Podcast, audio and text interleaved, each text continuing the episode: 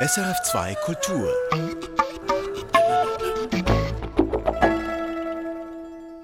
Vor wenigen Wochen wurde bekannt, dass ein Imam im Berner Haus der Religionen Zwangsheiraten durchgeführt hat. Zwangsheiraten, ein Straftatbestand in der Schweiz, in einem Haus, das für Offenheit und Toleranz steht und für interreligiöse Zusammenarbeit. Es wird mit 300.000 Franken jährlich von der Stadt Bern unterstützt. Das hat für Empörung gesorgt, auch beim Haus der Religion selbst. Und inzwischen hat es mitgeteilt, dass es einen Code of Conduct, einen Verhaltenskodex verabschiedet hat und Anzeige gegen Unbekannt einreichen will. Ich bin Dorothee Adrian und bei mir im Kulturtalk hier bei SRF2 Kultur ist Anu Sivaganesan von der Fachstelle Zwangsheirat. Frau Sivaganesan, was bringt denn so ein Code of Conduct? Sicher, so ein Code of Conduct ist wichtig und auch wertvoll und wir begrüßen sehr, dass das Haus der Religionen auch so etwas entsprechend eingeführt hat. Und hier geht es ja eben um die Thematik, wo wir auch sehr erstaunt waren, dass es eben in den Räumlichkeiten des Haus der Religion zu Verletzung oder Missachtung vom Primat der Ziviltrauung geführt hat. Also das müssen wir, glaube ich, kurz erläutern. Primat der Ziviltrauung. Genau, das heißt, ähm, das Zivilgesetzbuch sieht vor, dass eine religiöse Eheschließung vor der Ziviltrauung nicht durchgeführt werden darf. Also es gibt einen zeitlichen Vorrang für die Ziviltrauung und natürlich, wir haben auch die obligatorische Zivileheschließung in der Schweiz. Unsere Beobachtung ist, dass es nicht nur jetzt im Haus der Religion, sondern allgemein seit 2015 diese Missachtung von dieser ähm, Vorschrift äh, en vogue geworden ist, dass es auch an vielen Orten passiert. Also es, da müsste man schon genauer hinschauen. Dieser Schritt natürlich jetzt ähm, ist unserer Sicht auch begrüßenswert. Ziviltrauung heißt, es muss zuerst eine standesamtliche Trauung gegeben haben. Vorher ist keine religiöse Trauung erlaubt.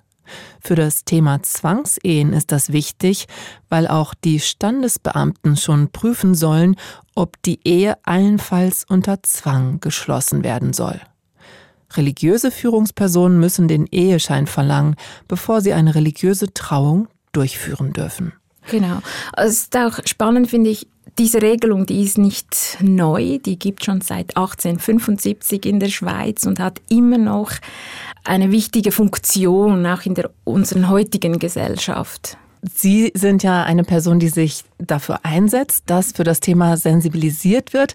Sie sind Juristin, Sie forschen zu internationalen Verflechtungen im Bereich Zwangsheiraten und Sie leiten die Fachstelle Zwangsheirat. Und diese Organisation haben Sie schon als Jugendliche gegründet, habe ich gelesen. Wie kam denn das?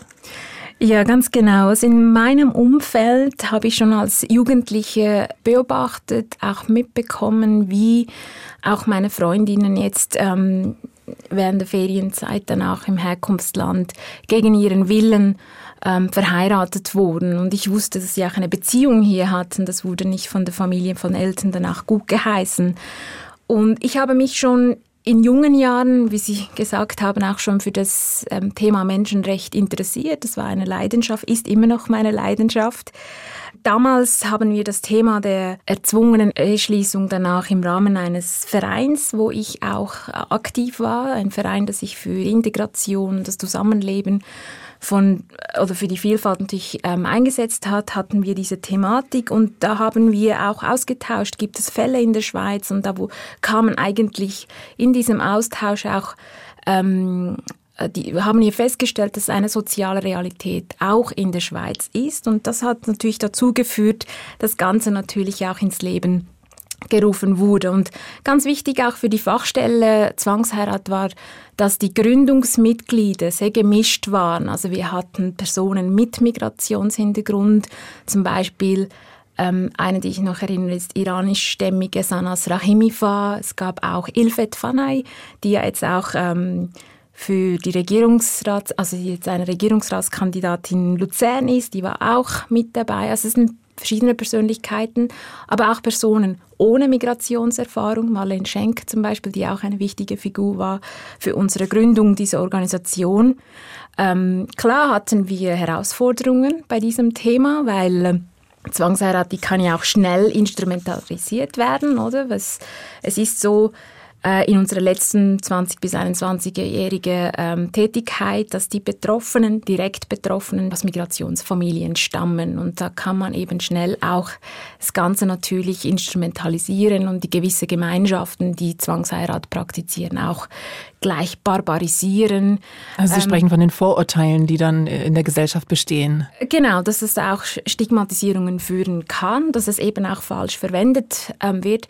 Aber für uns war es wichtig, wir wollten uns nicht davon abhalten. Wir wollten uns an die Menschenrechte, Menschenwürde orientieren und auch sachlich das Thema ansprechen, weil das ganze Ignorieren wäre ja auch falsch. Ähm, das hilft den Betroffenen ja auch nicht. Man muss Menschenrechtsverletzungen ansprechen. Das war auch sicher einer der Gründe, warum wir fanden, wir möchten gerne das Thema in die Öffentlichkeit bringen und damit auch passende Lösungen auch für die Betroffenen natürlich gefunden werden.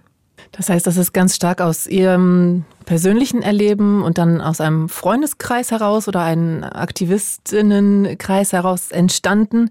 Inzwischen ist das eine Fachstelle, die vom Bund beauftragt ist und es wenden sich etwa 350 Ratsuchende im Jahr dorthin. Wann spricht man denn eigentlich genau von einer Zwangsheirat? Wie ist da die Definition? Die Thematik ist sehr spannend. Man fragt immer wieder der Übergang vom Arrangement in Zwang, wann entsteht sie, oder? Und ich würde sagen, das ist schon ziemlich früh an, schon rund um die Thematik der Sexualität. Wie kann man die Sexualität kontrollieren oder auch kanalisieren? Sie haben gesagt, die Kontrolle beginnt dann oft schon sehr früh. Also das heißt, mit wem man sich treffen darf, ähm, in den Ausgang gehen oder eben nicht in den Ausgang gehen, solche Dinge? Ja, absolut. Also dass man zum Beispiel nach der Arbeit oder nach der Schule direkt nach Hause gehen muss. Kann auch sein, dass wenn man jetzt einen Bruder hat, dass der eigentlich eher kontrollierend ist oder eine ältere Schwester. Bei der Zwangsheirat ist noch das Spannende, es ist nicht so, dass immer der Mann der Zwang ausübende und die Frau eigentlich das Opfer ist. Und wir haben hier auch beide Formen. Also auch wir erleben, dass 60 Prozent unserer Betroffenen, die wir beraten, die erzählen, dass eigentlich die Mütter die Haupttäterinnen sind. Und das ist vor allem die emotionale Erpressung. Wie sieht äh, das dann aus? Also gibt es so wie einen typischen Satz? Ja, absolut. Also ich denke jetzt an eine 21-jährige ähm, junge Frau, die eine Beziehung hatte und danach voreheliche Sexualität, die sexuelle Erfahrung erlebt hat. Bei ihr war es so, dass sie das natürlich verinnerlicht hat, dass es eben verboten ist, dass sie muss, musste ja keusch bleiben bis zur Ehe. Und dann hat sie natürlich sich selber danach Vorwürfe gemacht und das kommt auch davon, weil zu Hause eben vor allem eben von den Müttern gesagt wird, bist du jetzt Trieb gesteuert. Das ist so ein bisschen, was man immer wieder auch hört. Oder du bringst Schande oder deinetwegen hat jetzt der Vater Herzinfarkt oder plötzlich hat die Mutter Diabetes oder irgendwie Krankheiten, die vorher nicht da waren. Das also wie ein Fluch.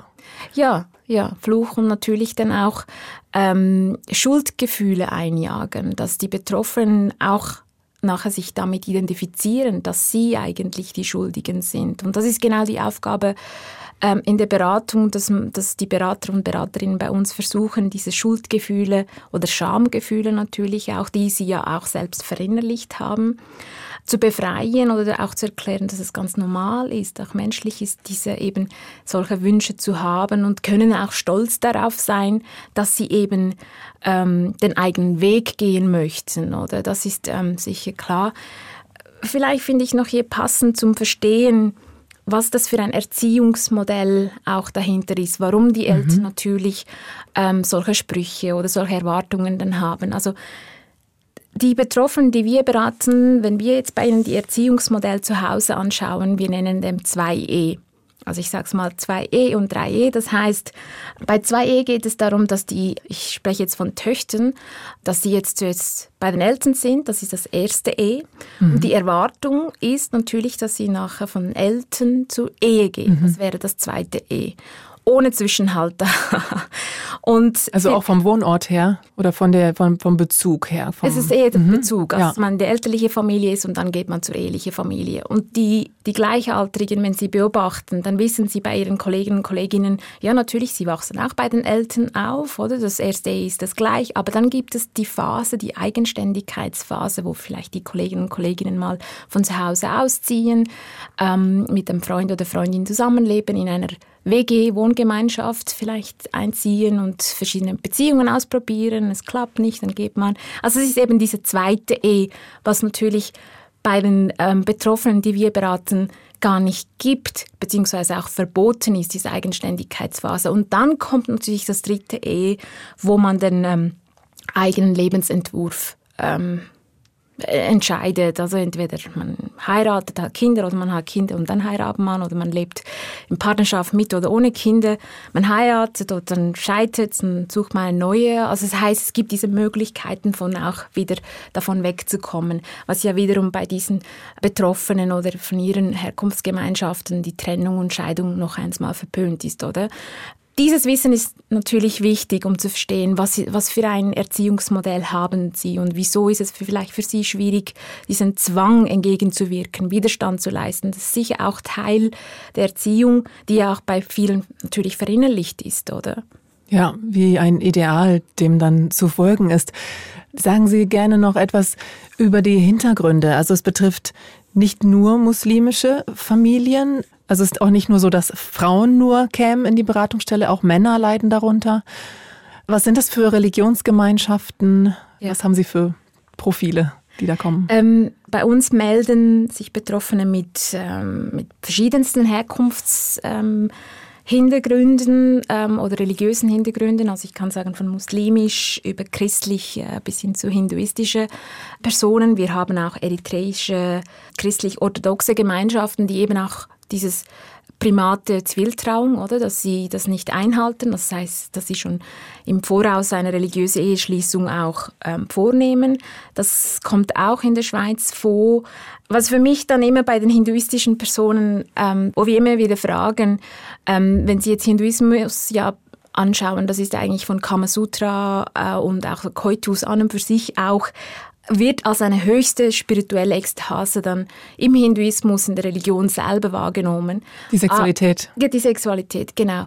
Aber wenn es in der realen Praxis oder geht, vielleicht ist es eine koloniale Prägung, dass es hier auch Tabuisierungen und Untersexualisierungen und auch eben diese Vorstellung Jungfräulichkeit auch hier natürlich sehr stark geprägt ist. Sie haben noch über die Männer gefragt. Mhm. Ähm, bei uns ist so, dass ca. 20 Prozent der Betroffenen Männer sind. Einerseits queere Männer, aber auch heterosexuelle Männer, die ähm, in einer Beziehung sind, die von ihren Eltern natürlich nicht gut geheißen wird, weil die Freundin beispielsweise nicht die gleiche Nationalität hat oder nicht den gleichen ethnischen Hintergrund, aber nicht die gleiche Religionszugehörigkeit. Also es gibt ja diesen Endogamiezwang, dass man immer innerhalb der eigenen Gruppe auch heiraten muss. Wir haben ähm, Kenntnis von einem, beziehungsweise war in der Beratung dann auch ähm, mit kosovarischen Wurzeln. Er ist schwul und die Eltern haben ihn gezwungen, ähm, zu einer Heirat. Also Arrangement ist ja immer gegengeschlechtlich, also ist da für die äh, homosexuelle Männer, also eine arrangierte Heirat schon per se ein Zwangsheirat. Ähm, und für ihn war es auch so, er musste auch die Ehe vollziehen, das heißt, muss dann auch natürlich äh, Sexualität stattfinden. Es war eine Folter für ihn. Er hat dann lange mitgemacht und bis dann ein Suizidversuch da kam. Ein Freund von ihm hat ihn dann an die Fachstelle gebracht und wir haben ihn zwei Jahre unterstützt, konnten dann auch eine Lösung für ihn finden. Aber das zeigt zum Beispiel auch die Betroffenheit der Männer. Und es gibt viele Fälle auch für jetzt heterosexuelle Männer, wo sie genau auch diese Vulnerabilität haben. Deswegen ist absolut wichtig, dass bei der Sensibilisierung, dass man auch die Männer anspricht, ähm, dass sie auch Opfer sind. Genau. Dieses Beispiel zeigt, wie existenziell das ist und was für ein Leidensdruck da entstehen kann, wenn man in so einer mhm. Zwangsehe dann ist.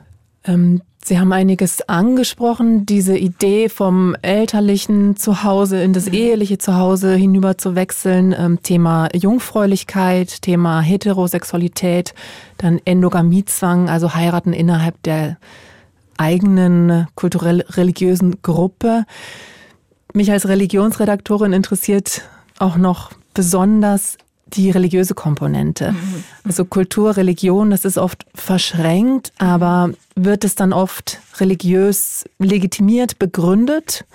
Oder wie spielt Religion da rein? Ja, absolut. Religionen kennen ja auch Vorschriften, wenn es um die Eheschließung geht. Und wie Sie sehr schön gesagt haben, für die Menschen ist ja nicht immer, das ist jetzt religiöser Faktor, das ist jetzt kulturell und traditionell, es wird ja alles verflochten, dann im Alltag gelebt. Deswegen ist für mich als ähm, Juristin auch die Definition von UNESCO über Kultur sehr schön veranschaulichend, was wir auch machen, weil in diesem Begriff geht es um Lebensformen, es geht um Grundrechte des Menschen, Wertesysteme, Traditionen und auch Glaubensrichtungen. Also wirklich ein weiter Begriff von Kultur in dem Sinne. Und wir sehen das auch, wenn es um die Zwangsheirat geht. Ich beginne mit dem Christentum, das passt ja auch jetzt kalendarisch gesehen. Und zwar die Sexualität und auch die ganze Jungfräulichkeitsvorstellungen. Wir haben ja auch äh, am 8. Dezember einen Feiertag, die unbefleckte Empfängnis Mariens.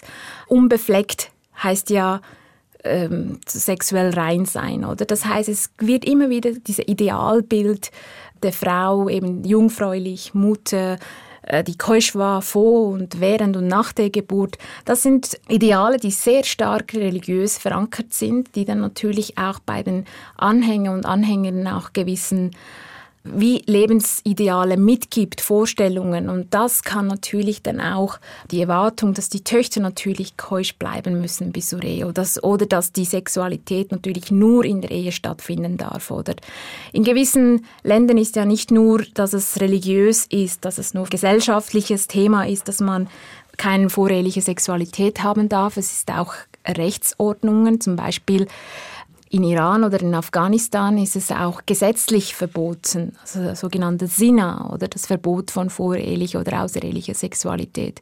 Also das ist hier, wo Religion und Recht natürlich ähm, noch mehr diese schädliche religiöse oder kulturelle Praktiken noch mehr verstärken. Was für uns auch sehr wichtig ist, wenn wir über Islam reden, dass man auch hier diesen, ähm, diese Vielfalt innerhalb des Islams auch berücksichtigt ich, ich meine, südosteuropäischen Islam, Bosnien oder Kosovo oder Nordmazedonien und so weiter, ist nicht gleichzusetzen mit ähm, somalischen Islam. Also da gibt es auch sehr Unterschiede, die muss man auch berücksichtigen. Also ein sehr weites Feld. Absolut. Und Sie sehen, und es ist, ich finde, es ist auch wichtig und das ist auch unsere ähm, Haltung weil wir haben hier mit verschiedenen Herkunftsgruppen oder auch verschiedenen Hintergründen zu tun und es ist auch notwendig, dass man ein gewisses Wissen auch hat, weil wir auch mit Menschen arbeiten, die aus verschiedenen Gemeinschaften auch stammen. Also die Fachstelle, wir haben in den Jahren jetzt spezifisches Wissen über 41 Regionen und Herkunftsländer auch gesammelt, weil das dann für die ähm, Lösung der Fälle natürlich notwendig sind. Und dieses Wissen ist nur eine Orientierung. Sie hören den Kulturtalk mit Anu Sivaganesan von der Fachstelle Zwangsheirat und unser Thema ist was tun gegen Zwangsheiraten? Anu Sivaganesan, Sie haben gerade die große breite Palette aufgemacht, wie Religion, Kultur, Tradition, wie das alles reinspielt in das Thema Zwangsheirat. Kann man denn sagen, Zwangsheirat ist in allen Kontexten ein Instrument, um etwas zu kontrollieren, um sozusagen Macht auszuüben, um eine Ordnung zu schaffen oder zu erhalten, damit sich das nicht säkular auflöst. Wie würden Sie das beschreiben? Absolut. Also wie Sie sagen, die Elemente oder Faktoren Religion, Tradition und Kultur, es ist ein Teil der gesamten Kontextes und es gibt auch ähm, Macht in dem Sinne zwischen Älteren und Jüngeren oder dieser Adultismus. Also geht es immer auch darum, dass man gewisse Erwartungen hat, die dann natürlich eingehalten werden muss, dann manchmal mit allen Mitteln sozusagen. Sie haben gesagt, dass Sie dann je nach Hintergrund, je nach Kontext eine Lösung suchen mit den Betroffenen. Sie sind ja Juristin und im Vorgespräch haben Sie mir gesagt, dass nur etwa ein Prozent geschätzt ein Prozent der Fälle auch vor Gericht kommen. Und Zwangsverheiratung ist in der Schweiz ein Straftatbestand und darauf stehen fünf Jahre Haft. Mhm. Aber kaum ein Fall wird vor Gericht verhandelt. Das heißt, das ist im seltensten Fall die Lösung. Warum ist das so?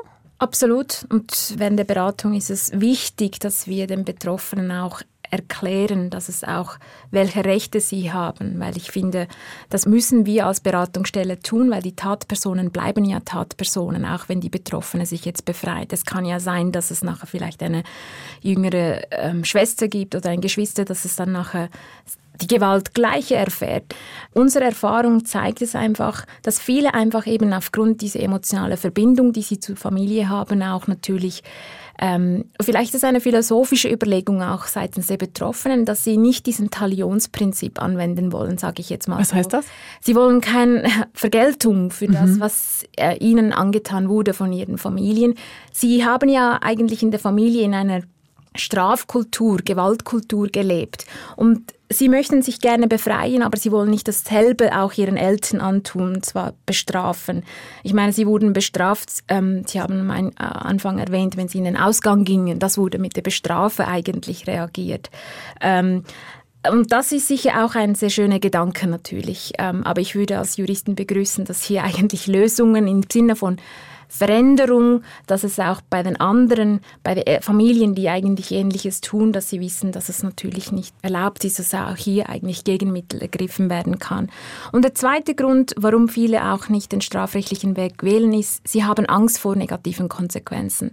Sie haben Angst, dass ein anderes Mitglied aus der Verwandtschaft etwas ihnen antun kann, weil Zwangsheirat ist eine verwandtschaftsbasierte Geschlechtergewalt. Und es kann sein, dass ein Onkel vielleicht, lebt nicht in, in der Schweiz, in Deutschland oder oder in Dänemark ähm, oder eine Tante, die jetzt ähm, in Österreich ist. Also das heißt, die Gewalt kann, oder die wissen nicht, woher sie kommt. Das ist sicher auch einer der Gründe. Und andere, ähm, ich muss auch unsere Strafrechtsverfahrenstechniken anschauen. Also wir haben ja das Prinzip, wenn gewisse Situationen nicht mit Beweisen vorgelegt sind, im Zweifel für den Angeklagten. Oder? Das ist natürlich auch schwierig für die Betroffenen. Die werden ja schon im Verfahren natürlich das Ganze noch einmal erzählen, schildern müssen.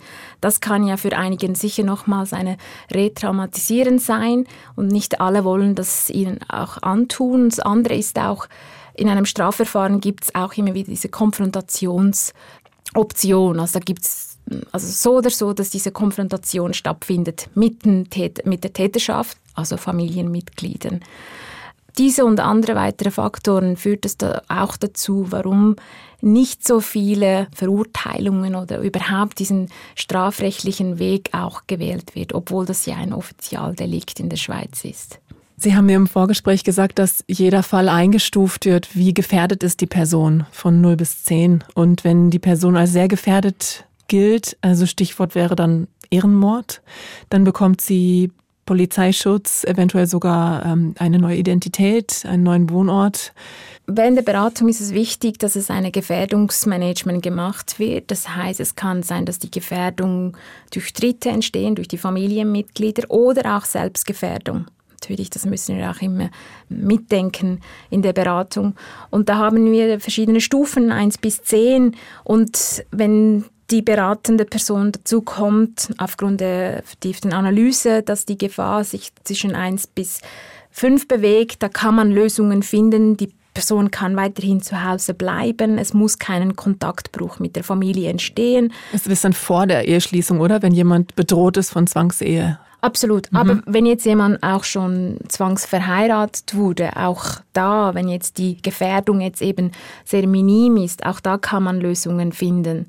Natürlich, je früher, desto besser. Dass man überhaupt nicht eine Zwangsheirat mitmacht, da ist es einfacher, aber das heißt nicht, dass es keine Auswege gibt. Auch, es gibt auch Lösungen danach. Wenn jetzt die Gefährdung über fünf ist, ähm, aber noch unter sieben. Aber dann kann es sein, dass wir finden, dass, dass das Team oder die beratende Person findet, es ist notwendig, dass die Person den Kanton wechselt, in einem anderen sicheren Ort unterbracht wird, wenn das auch die Betroffene natürlich das wünscht. Oder wir können ja nicht zwingen, ähm, eine mündige Person können wir auch nicht zwingen, wenn sie natürlich auch mitmachen wollen, auch der Wunsch ist. Erstaunlicherweise bei vielen ist es auch der Wunsch, dass sie von der Familie weggehen wollen. Also es zeigt schon, was für eine enorme Gewalt, dass sie jahrelang erlebt haben oder dieser Freiheitsdrang, mhm. den sie mittragen. Ähm, Und wenn es äh, die Gefährdung mehr als sieben ist, gibt es Sicherheitsmaßnahmen. Ja, unter anderem kann es sein, dass die Person neue Identität bekommt. Anu Sivaganesan von der Fachstelle Zwangsheirat. Ihnen ist das ein großes Anliegen, dass Menschen sensibilisiert sind. Also Betroffene, Behörden, religiöse Führer. Was braucht es denn noch, damit es immer weniger zu Zwangsverheiratungen kommt. Ja, also ich werde weiterhin bei der Sensibilisierung auch bleiben, die breite Bevölkerung auch ansprechen, weil die Fälle ja nicht nur von den Betroffenen selbst, sondern auch durch das soziale Umfeld bei uns gemeldet wird und dann auch spezifisch Gemeinschaften in denen auch Personen erfahrungsgemäß eben potenziell betroffen sind von Zwangsheirat, auch Gemeinschaften spezifisch ansprechen und äh, Sensibilisierungsarbeit betreiben. Und dann, wie Sie gesagt haben, Berufs- und Fachpersonen oder auch diese Religionswürdenträger und dann auch die Betroffenen selbst natürlich auch sensibilisieren, dass sie sich bewusst sind, dass sie für ihre Rechte stehen können, kämpfen können, dass es auch Auswege gibt. Und das sind Schulklassen, äh, sind ein wichtiger Ort, wo die potenziell Betroffenen sich noch frei, ohne Beobachtung bewegen können. Und Sie forschen ja zu internationalen Verflechtungen. Sie vergleichen sechs Länder. Mhm. Und ähm, Sie hatten erzählt, dass Sie sozusagen Best Practices auch teilweise helvetisieren, hier übernehmen. Und da gibt es zum Beispiel die Idee einer Vertrauensfamilie oder einer Vertrauensperson und es kommt aus Pakistan. Können Sie das noch kurz als Abschluss erzählen? Ja, ich glaube, der Anstoß, die Grundidee war, als ich ähm, während meiner Feldforschung in Pakistan unterwegs war, auch von Psychologinnen erfahren habe, beziehungsweise das Bild gibt, dass man auch die Klientinnen umarmt. Das ist für, für mich, wo aus der Schweiz stammt, jetzt natürlich ein Gedankengut, dass man äh, die natürlich die Klientin umarmt. Das kommt ja uns eigentlich sehr anders vor und bei, bei uns heißt ja immer Professionalität gewisser Abstand und Gefühlskälte, wenn man so sagt. Professionelle Distanz. Professionelle Distanz und das ist auch so. Die Beratungsstelle hat eine Distanz mit den Betroffenen in der Beratung. Wir sind per Sie mit ihnen. Das hat einen Grund. Der Grund ist, wir wollen nicht, dass die Beratungsstelle Ersatz für die Familie wird. Sie sollen selbstständig, unabhängig, selbstbestimmt den Weg gehen. Aber diese Beobachtung hat dazu geführt, wo wir auch gefunden haben, wie können wir diese emotionale Lücke, wo sie ja haben, wenn sie jetzt von der Familie weg sind, dass sie Vertrauenspersonen haben. So haben wir eben die Idee im Team entwickelt, dass ähm, wenn Freiwillige gibt, die das machen möchten, dass wir dann auch ähm, mit solchen Personen zusammenarbeiten. Sie sind kein Ersatz für die Familie, aber es stehen da für Austausch, regen Kontakt, vielleicht mal jetzt einen Weihnachtsmarkt besuchen. Zum Beispiel wäre eine Möglichkeit. Das war der Kulturtalk mit Anu Sivaganesan, Juristin und Leiterin der Fachstelle Zwangsheirat. Vertiefungen zu den aktuellen SRF-Recherchen rund um Zwangsheiraten in der Schweiz. Anusi Vaganesan sagt, wir brauchen mehr Sensibilisierungsarbeit, um junge Menschen vor einer Zwangsehe zu schützen. Mein Name ist Dorothee Adrian. Erfahren Sie mehr über unsere Sendungen auf unserer Homepage srf.ch-kultur.